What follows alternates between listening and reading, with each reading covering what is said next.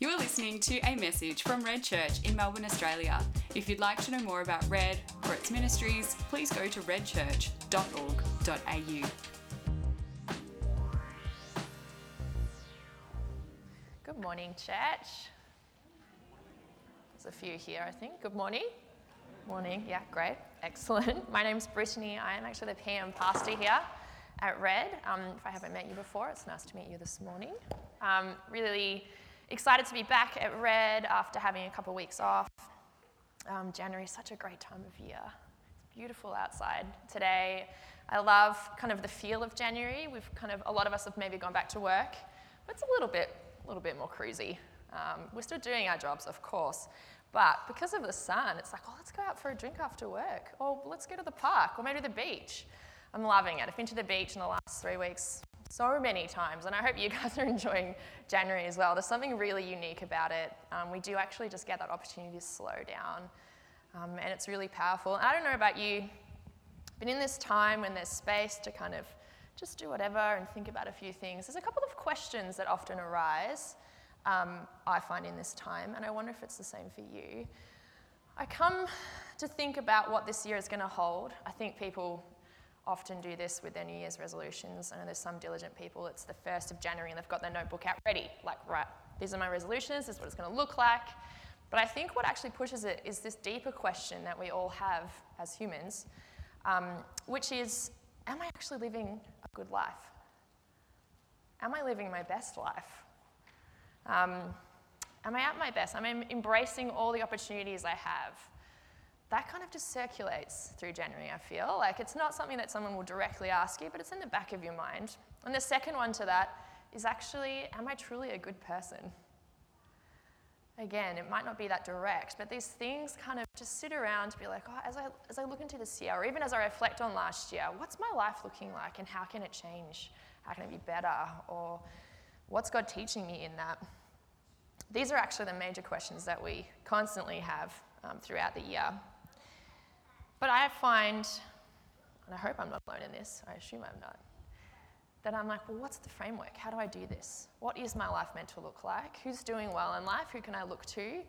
We're hungry for that.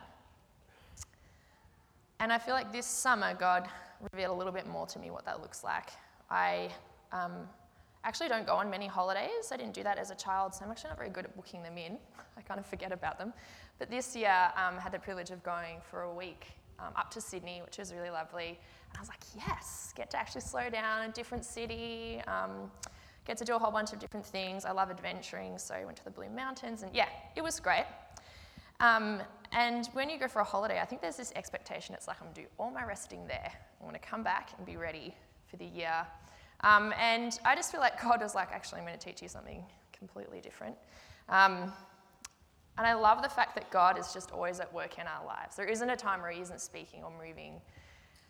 And as I um, began my holiday, I actually wasn't good at just kind of waking up and having nothing to do. Does anyone else have that struggle? Yeah, we're really good at routine. And then when it's not there, you think it's this ultimate freedom, and you're like, oh, actually, uh, uh, uh. there's a bit of anxiety that came along with that. How am I going to do this? What is this day going to look like? And God kind of highlighted to me that actually I often wake up that way.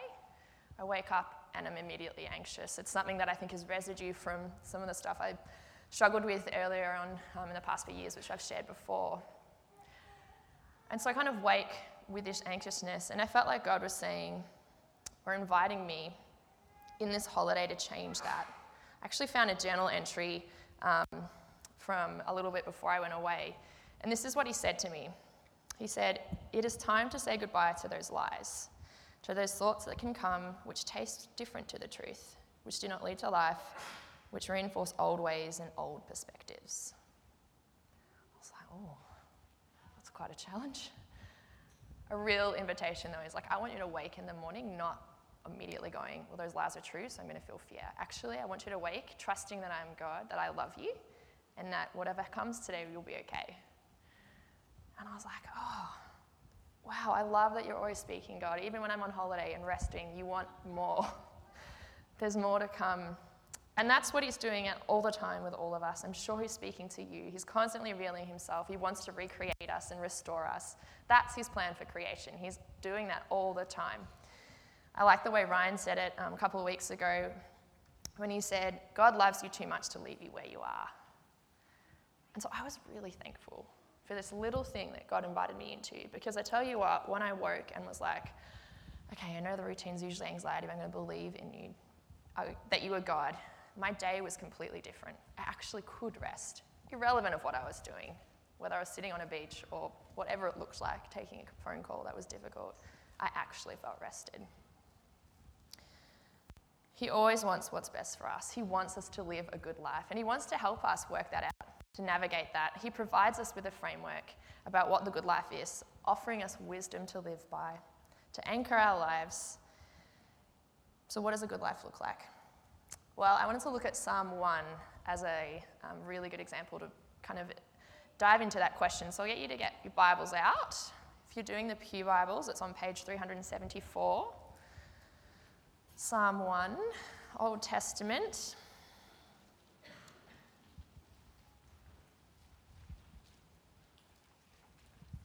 I am going to have it up on the screen as well. If I turn this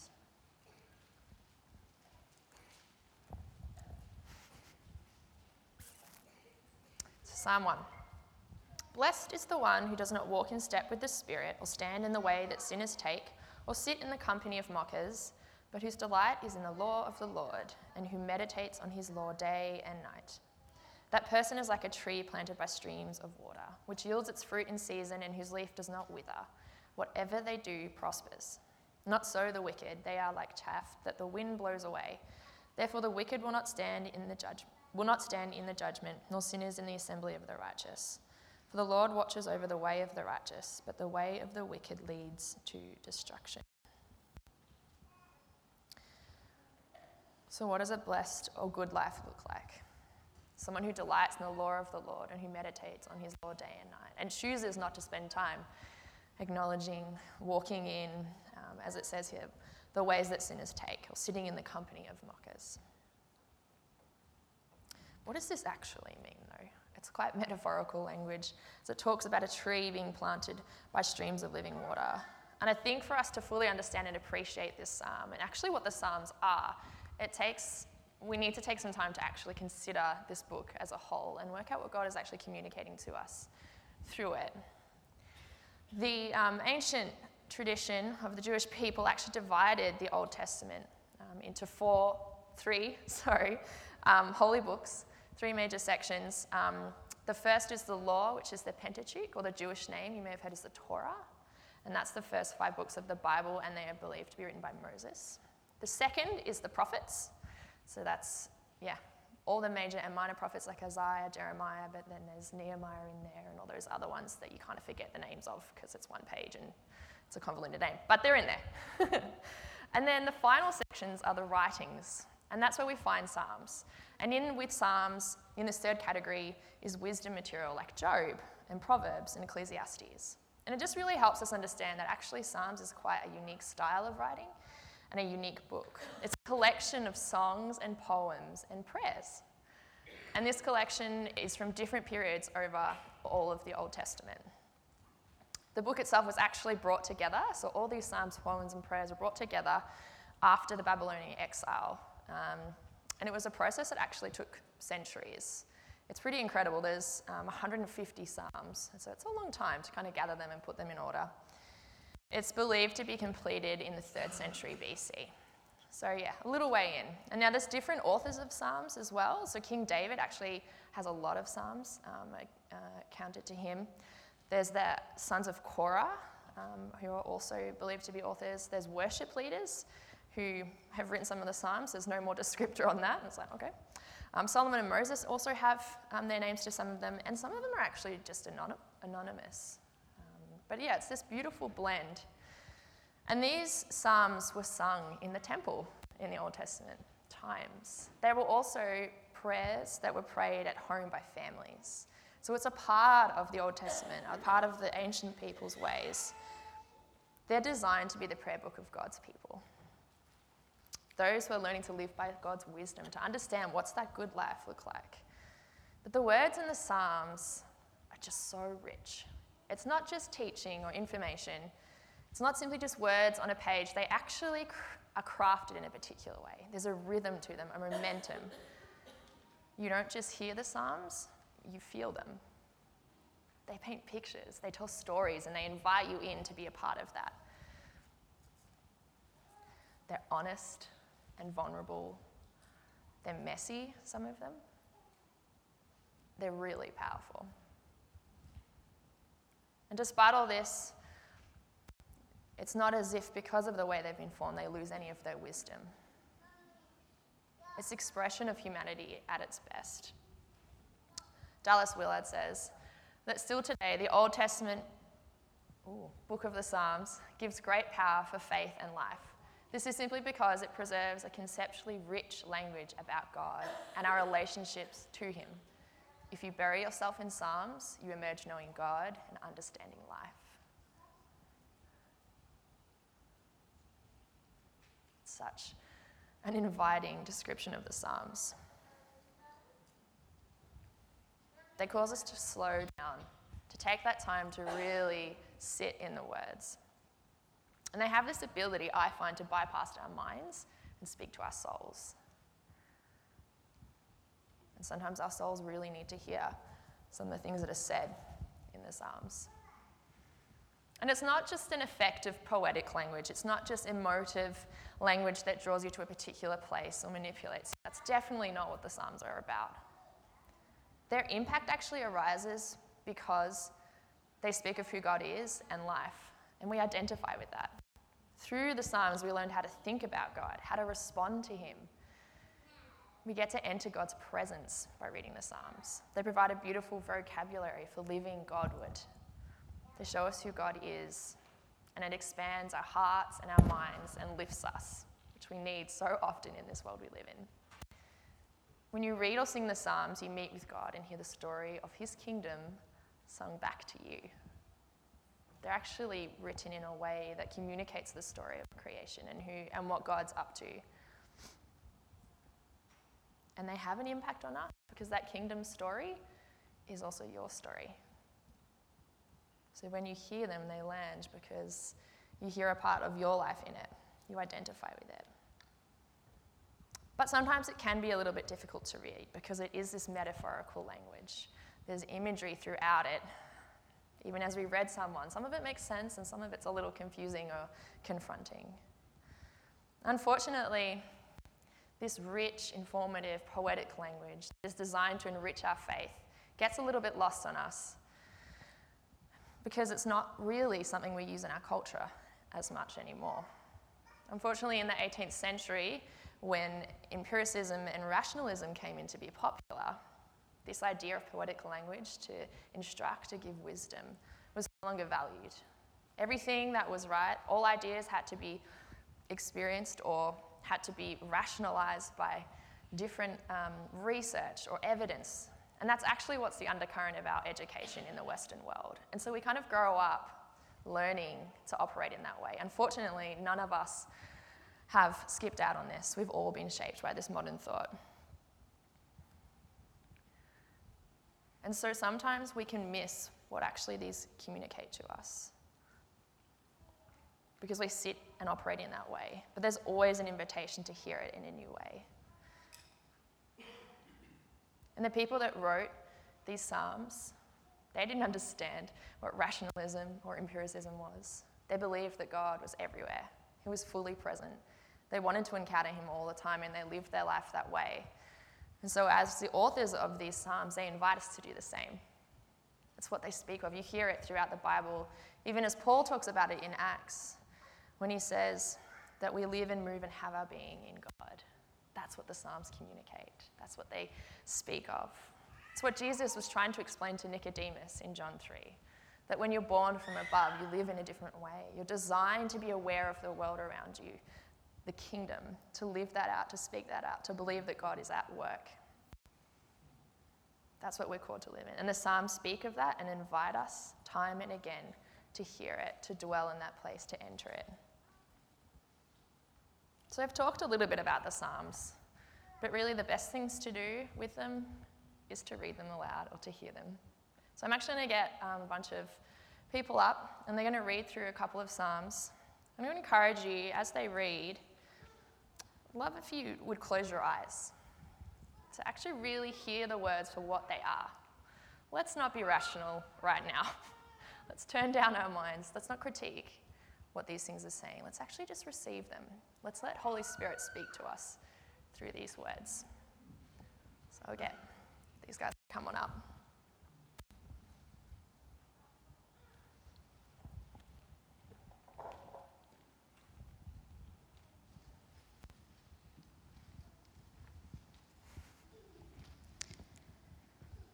The Lord is my best friend and my shepherd. I always have more than enough. He offers a resting place for me in His luxurious love. His tracks take me out to an oasis of peace, the quiet brook of bliss. That's where He restores and revives my life. He opens before me pathways to God's pleasure and leads me along in his footsteps of righteousness, so that I can bring honour to his name. Lord, even when your path takes me through the valley of deepest darkness, fear will never conquer me, for you already have. You remain close to me and lead me through it all the way. Your authority is my strength and my peace. The comfort of your love takes away my fear. I'll never be lonely, for you are near. You become my delicious feast, even when my enemies dare to fight. You anoint me with the fragrance of your Holy Spirit. You give me all I can drink of you until my heart overflows. So, why would I fear the future? for your goodness and love pursue me all the days of my life. Then afterward, when my life is through, I'll return to your glorious presence to be forever with you.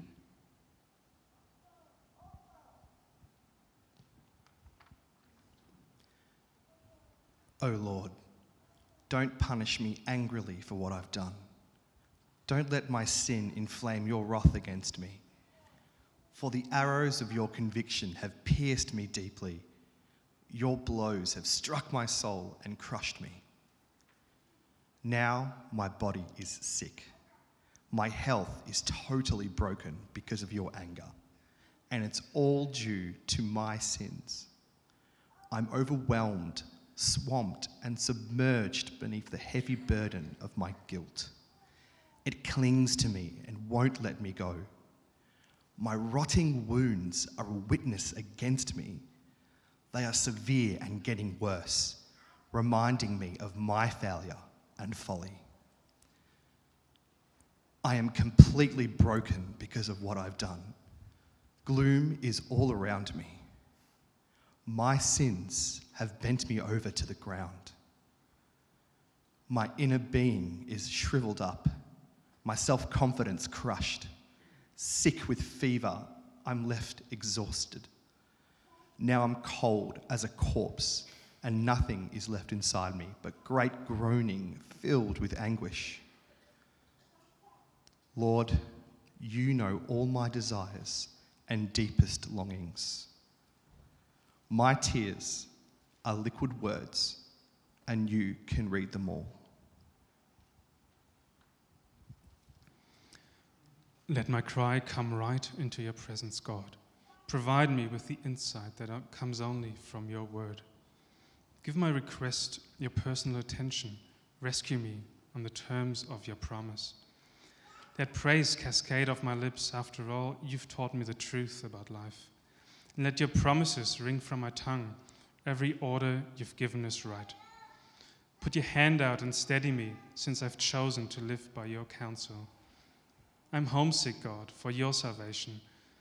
I love it when you show yourself. Invigorate my soul so I can praise you well. Use your decrees to put iron in my soul. And should I wander off like a lost sheep, seek me. I'll recognize the sound of your voice.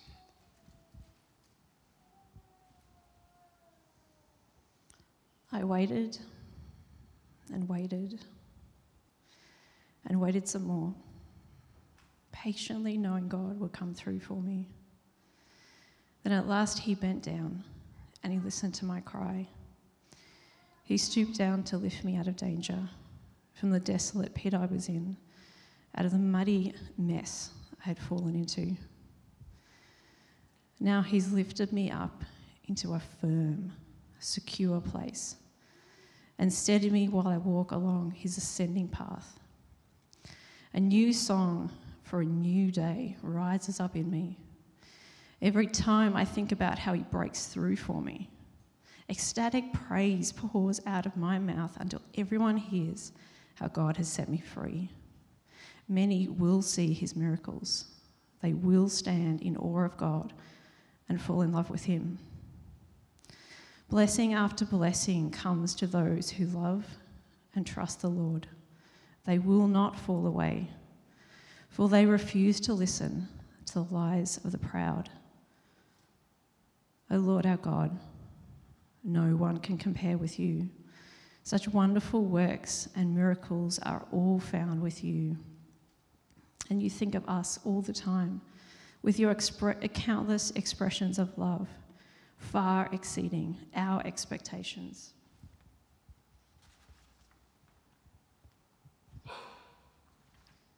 It's not our sacrifices that really move your heart, but offerings, sin offerings, that's not what brings you joy. But when you open my ears and speak deeply to me, I become your willing servant and your prisoner of love for life. So I say, Here I am. I'm counting, I'm coming to you as a sacrifice. For in the prophetic scrolls of your book, you have written about me. I delight to fulfill your will, my God, for your living words are written on the pages of my heart. I tell everyone everywhere the truth of your righteousness, and you know I haven't held back in telling the message to all. I don't keep it a secret or hide the truth. I preach of your faithfulness and kindness, proclaiming your extravagant love to the largest crowd I can find. So, Lord, don't back, hold back your love or withhold your tender mercies from me. Keep me in your truth and let your compassion overflow to me, no matter what I face. Evil surrounds me. Problems greater than I can solve come one after another. Without you, I know I can't make it. My sins are so many. I'm so ashamed to lift my face to you. For my guilt grabs me and stings my soul until I am weakened and spent.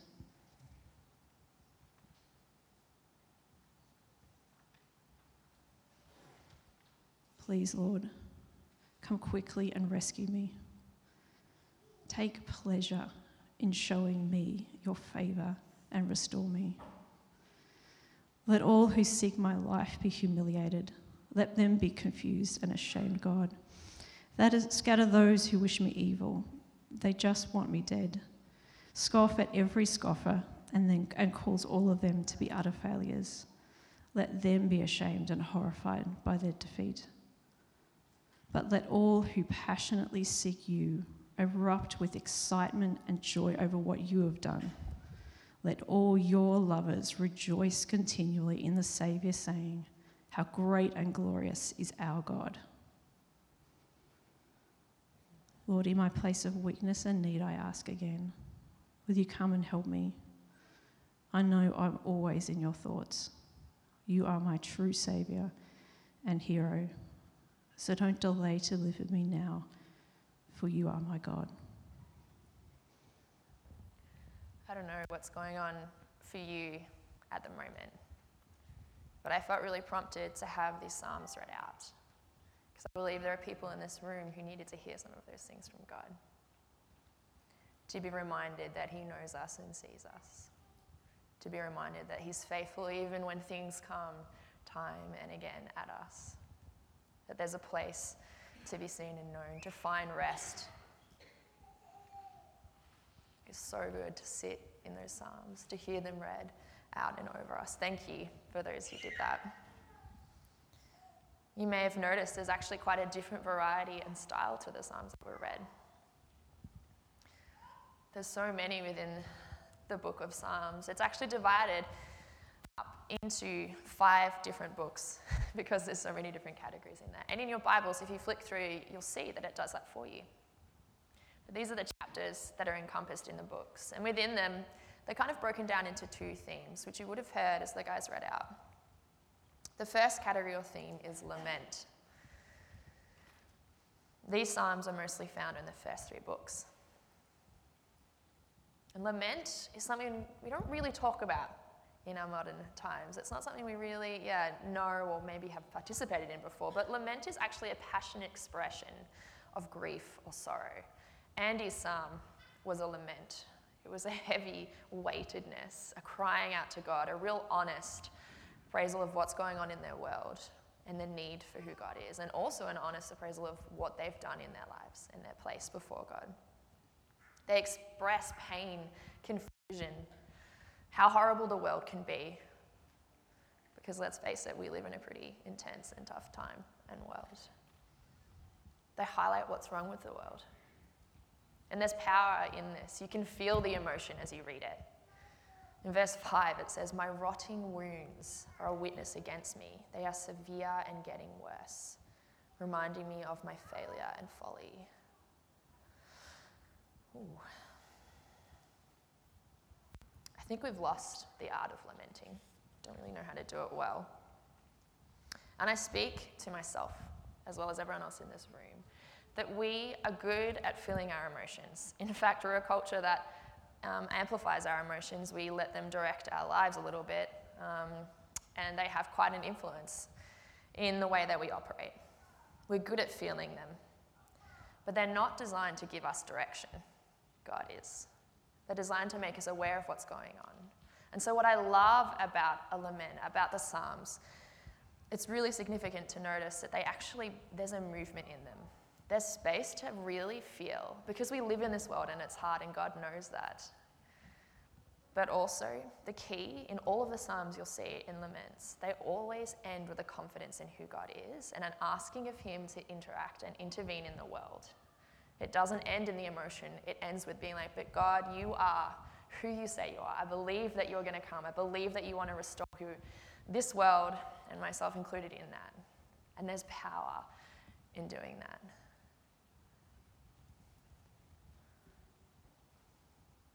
It's an appropriate response to the evil we see in our world. To not stay in that emotion, but to recognize it and then call God into it. The second category that's in the Psalms, if we're just going to divide them into two, is praise. And so that is the second half of the book, of the book, sorry, and that's marked by joy and celebration of who God is and what it is to actually live in this world. To enjoy being alive, to enjoy God's creation, to honor Him and glorify Him. They tell stories of God's goodness and remind us of where He's been throughout history, of His promises, and thanking Him for who He is. And it's actually really interesting. So, book four and five actually have more praise in the end than laments. So it's balanced out in that way. Although the lamenting is there, it always ends in praise. And each of these styles are actually infiltrated throughout the five books. It's not actually that black and white. But just so you know, it ends with praise. The last five Psalms are praise of hallelujah. They're beautiful Psalms. And this subtle shift that the Psalms teach us from the lamenting to praise is really important. It teaches something, it teaches us something about life and about the nature of prayer. It teaches something about what it is to be human. As we hope for a world restored, as we desire to see God's kingdom come, the return of Jesus, the Messianic King, which the Psalms encourage us to pray for and declare and believe in, it creates a tension in us because the reality we live in doesn't always feel that way. And so there is space and need to lament, to not ignore this very real part of our lives. Yet at the same time, to confidently and constantly declare that God is good, that He is coming, that He is at work in our world. That's what we're designed to do. That's how we're designed to use these Psalms to bring expression to the world that we live in, to be excited about God's future. And we are actually really privileged to live in the time we do. After the Old Testament, after the New Testament, Jesus has come. And when he came, he says the kingdom is at hand. And so when we speak these things out and declare who God is, we actually get to see a bit of that because it's at hand, it's coming, it's not in its fullness, but we get to witness that and be a part of that. What a privilege we have to be people who can sing of who God is and then see it with our own eyes.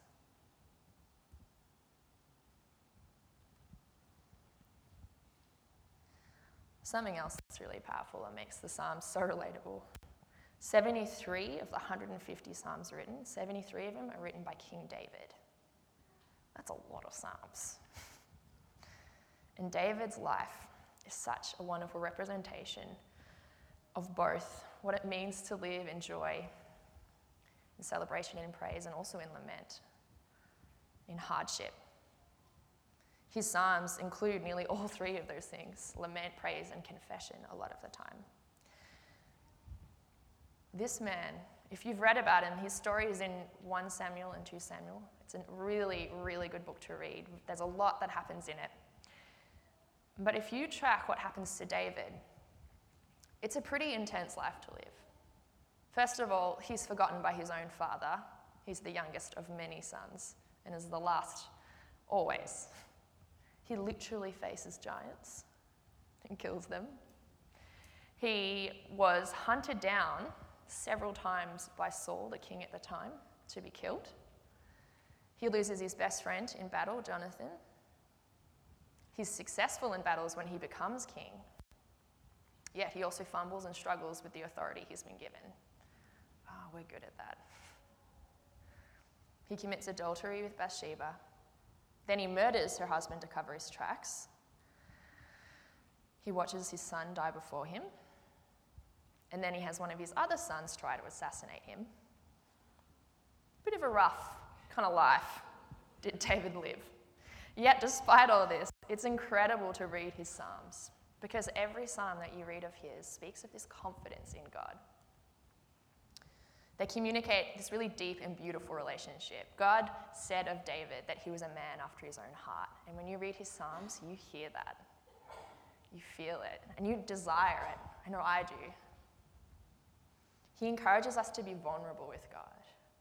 His Psalms are always so raw, so real sharing his fears and failures, and offering thanks to God for his forgiveness and redemption.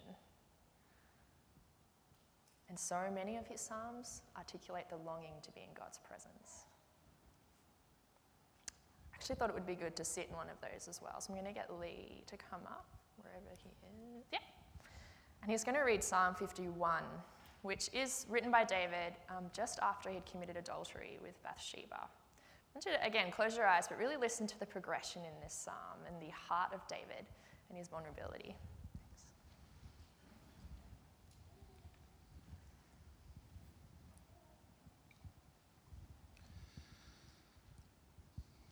Have mercy on me, O God, according to your unfailing love. According to your great compassion, blot out my transgressions. Wash away all my iniquity and cleanse me from my sin. For I know my transgressions, and my sin is always before me. Against you, you only, have I sinned and done what is evil in your sight. So you are, you are right in your verdict and justified when you judge. Surely I was sinful at birth, sinful from the time my mother conceived me. Yet you desired faithfulness even in the womb. You taught me wisdom in that secret place. Cleanse me with hyssop, and I will be clean. Wash me, and I will be whiter than snow. Let me hear joy and gladness. Let the bones you have crushed rejoice. Hide your face from my sins and blot out all my iniquity. Create in me a pure heart, O God, and renew a steadfast spirit within me. Do not cast me from your presence or take your Holy Spirit from me. Restore to me the joy of your salvation and grant me a willing spirit to sustain me. Then I will teach transgressors your ways so that sinners will turn back to you. Deliver me from the guilt of bloodshed, O God, you who are God, my Saviour, and my tongue will sing of your righteousness. Open my lips, Lord, and my mouth will declare your praise. You do not delight in sacrifice, or I would bring it. You do not take pleasure in burnt offerings. My sacrifice, O God, is a broken spirit, a broken and contrite heart. You, God, will not despise. And may it please you to prosper Zion, to build up the walls of Jer- Jerusalem. Then you will delight in the sacrifices of the righteous, righteous and, and in burnt offerings offered whole. Then bulls will be offered on your altar.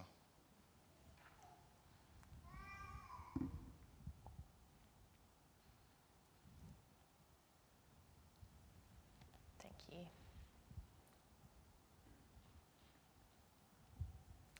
If any of you guys ever felt like that before, the description of what David was talking about, that honest coming before God and being like, I've done wrong. I don't understand that there could be a way out from this. Father, please forgive me. Come close again. I was thinking about this that David lived in a time where the temple wasn't actually built yet. He didn't have an opportunity to just go into God's presence. When he was anointed as king, the Holy Spirit came upon him. But the Holy Spirit could be taken away in that time in the Old Testament. And he watched the king before him, Saul, he watched that happen and the torment that Saul went through when that took place. And so when he comes before God, it's in desperation God, please don't leave me. Even though I've done wrong, I know you're faithful and good. Please never leave me. It's so easy to identify with him. And again, it's so important and so powerful to think that we get to live in this time. We get to hear the prayers of David. And we get to know that actually God's promised His Holy Spirit won't ever leave us. That's not something we have to fear. But we are just like David and require sometimes to come before God and be like, actually, I'm doing this wrong. Please forgive me. Please lead me in a new way. David trusted God with such radical faith, and that's what we're called to do as well. It's amazing to read. The first few parts of the Psalms speak about David and his life. The second part talk about the fall of his kingdom and Israel. And the third part also speaks about the return from exile. This progression that happens. And you see that the early Psalms, the way that Dave, David communicates his cry and hunger for God, is actually replicated in the Psalms after that. It gives voice to the things that we all face He's hoping and praying for God's kingdom. And the generations after him are praying the same. And the generations after that. And they're the same cries that we have here and now. Yes, Holy Spirit lives within us. And there's a confidence that God is always here, but we want to know more.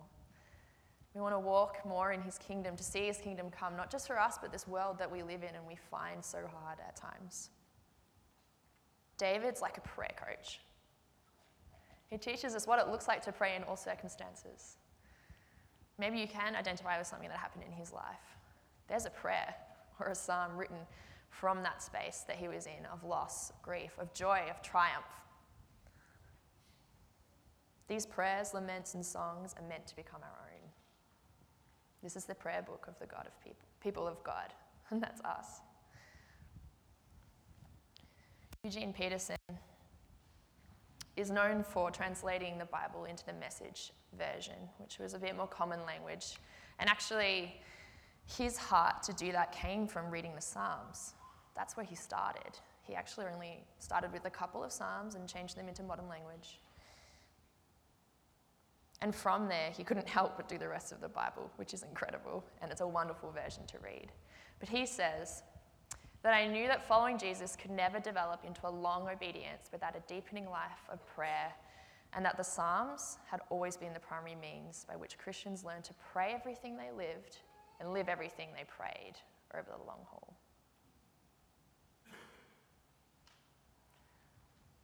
The Psalms had always been the primary means by which Christians learned to pray everything they lived and live everything they prayed over the long haul.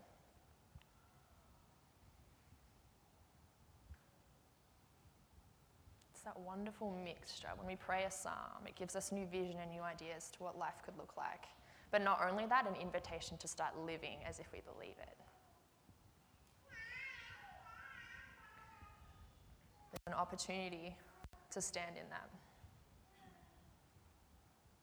Eugene goes on to talk about the fact that he translated these Psalms because he wanted us to understand the robust and real nature of them, to hear them in our language, and to realize that actually they're a bit messy. And that's okay. He wanted us to keep praying them here and now, learning to pray everything we experience as we follow Jesus, being raw and honest about that. So I want to ask you what are you hearing? What have you heard this morning? What is God speaking to you? Because remember, there isn't a time where He isn't at work in your life. He's wanting to bring freedom. What is He inviting you into? As we stand at this part of the year, as we enjoy January, we also know that there is a whole year to come. What's going to happen? What is it going to look like? The invitation that we read in Psalm 1 is an opportunity to realize that the good life starts by being people who choose to meditate on God's law day and night. And it is said that the law is rewritten in the Psalms. What does it look like for us to meditate on these things?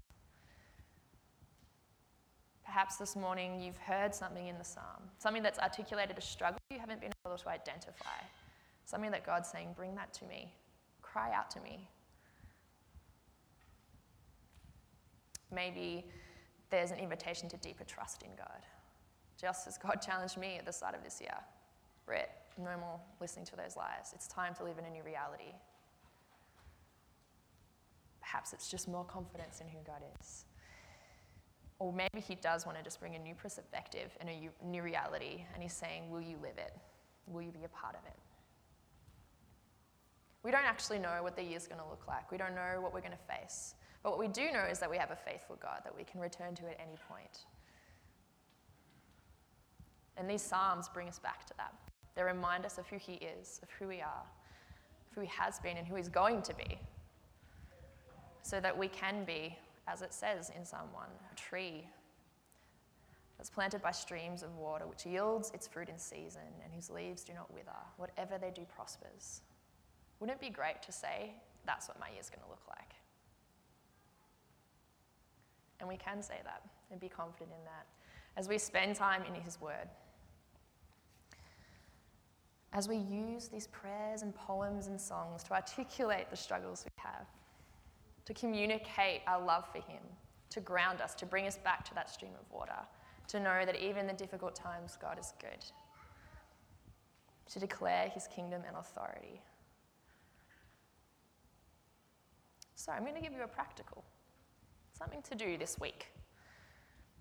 God may be already speaking to you about something. Maybe you have a word that He's been speaking over you, inviting you to believe in. I want to encourage you to write that like a psalm to write your own psalm. Or perhaps you've heard something this morning, or you, a psalm came to mind as we were reading them. I encourage you to take that psalm out and sit with it. It doesn't have to be daily, but it could be. Or even during the week, to bring that to mind. Another option is to find one of those psalms that you know really well, to listen to it in a different version, or actually to write it in your own words. There's real power when you get to write and down what you believe who God is, what you have seen and known Him to be in your life. So I encourage you to do that this week. Let's be people that dwell in these words. Let's grasp them. Let's hold on to them. Let them become our own. Because we are designed to be people who are singing about who God is, to be trees that are producing fruit that people may see that in this world and hunger for more of it. It's not just for ourselves, it's for the salvation of all. As I was doing this message or thinking about it, I thought I'd ask a few people what it's like or what their favourite Psalms are, just so we can hear what it's like to be a follower of God and what it looks like to embed ourselves in the Psalms. Here are some of the answers I got when I asked some people. Some said that the Psalms give them a broader perspective on who God is and how He has designed us to live and flourish, to know who we are. That's why they read the Psalms. Someone else had a really short answer, but I loved it. Their favourite psalm was Psalm 23. And they said, The imagery speaks to my soul in this chaotic world. Simple as that. Others said that it communicates, these different Psalms communicate a beautiful intimacy and knowledge that God knows me and that He's always known me and He has a plan for my life. There's been others who've shared, and this is something I've also experienced, that sometimes when things are really chaotic, when you are struggling and you don't really know where else to go, there's these moments that the psalm actually brings you back to focus. Uh, there have been times when I have been full of tears, unknown of what's going on, and found myself repeating Psalm 23 just over and over again. They're so grounding. There's so many ways that the psalm speaks to us. It reminds us that God is always loving, even though we just don't bring much to Him. It's always the same response. And some people said that Psalms just bring this wonder back into who God is and the world we live in. This is what it's like to live with the Psalms, to be people that speak it out and are changed by it. So I want to ask you what is He inviting you to believe in? What is He inviting you to declare, to proclaim, to walk in? to cry out for? How is He wanting to change your perspective for this year? Inviting you into new realities, things that you can live here and now, because we live in a time where the kingdom is at hand. We're going to take communion now, and if you are visiting with us, how we have communion is uh, we take a cracker and dip it in the juice.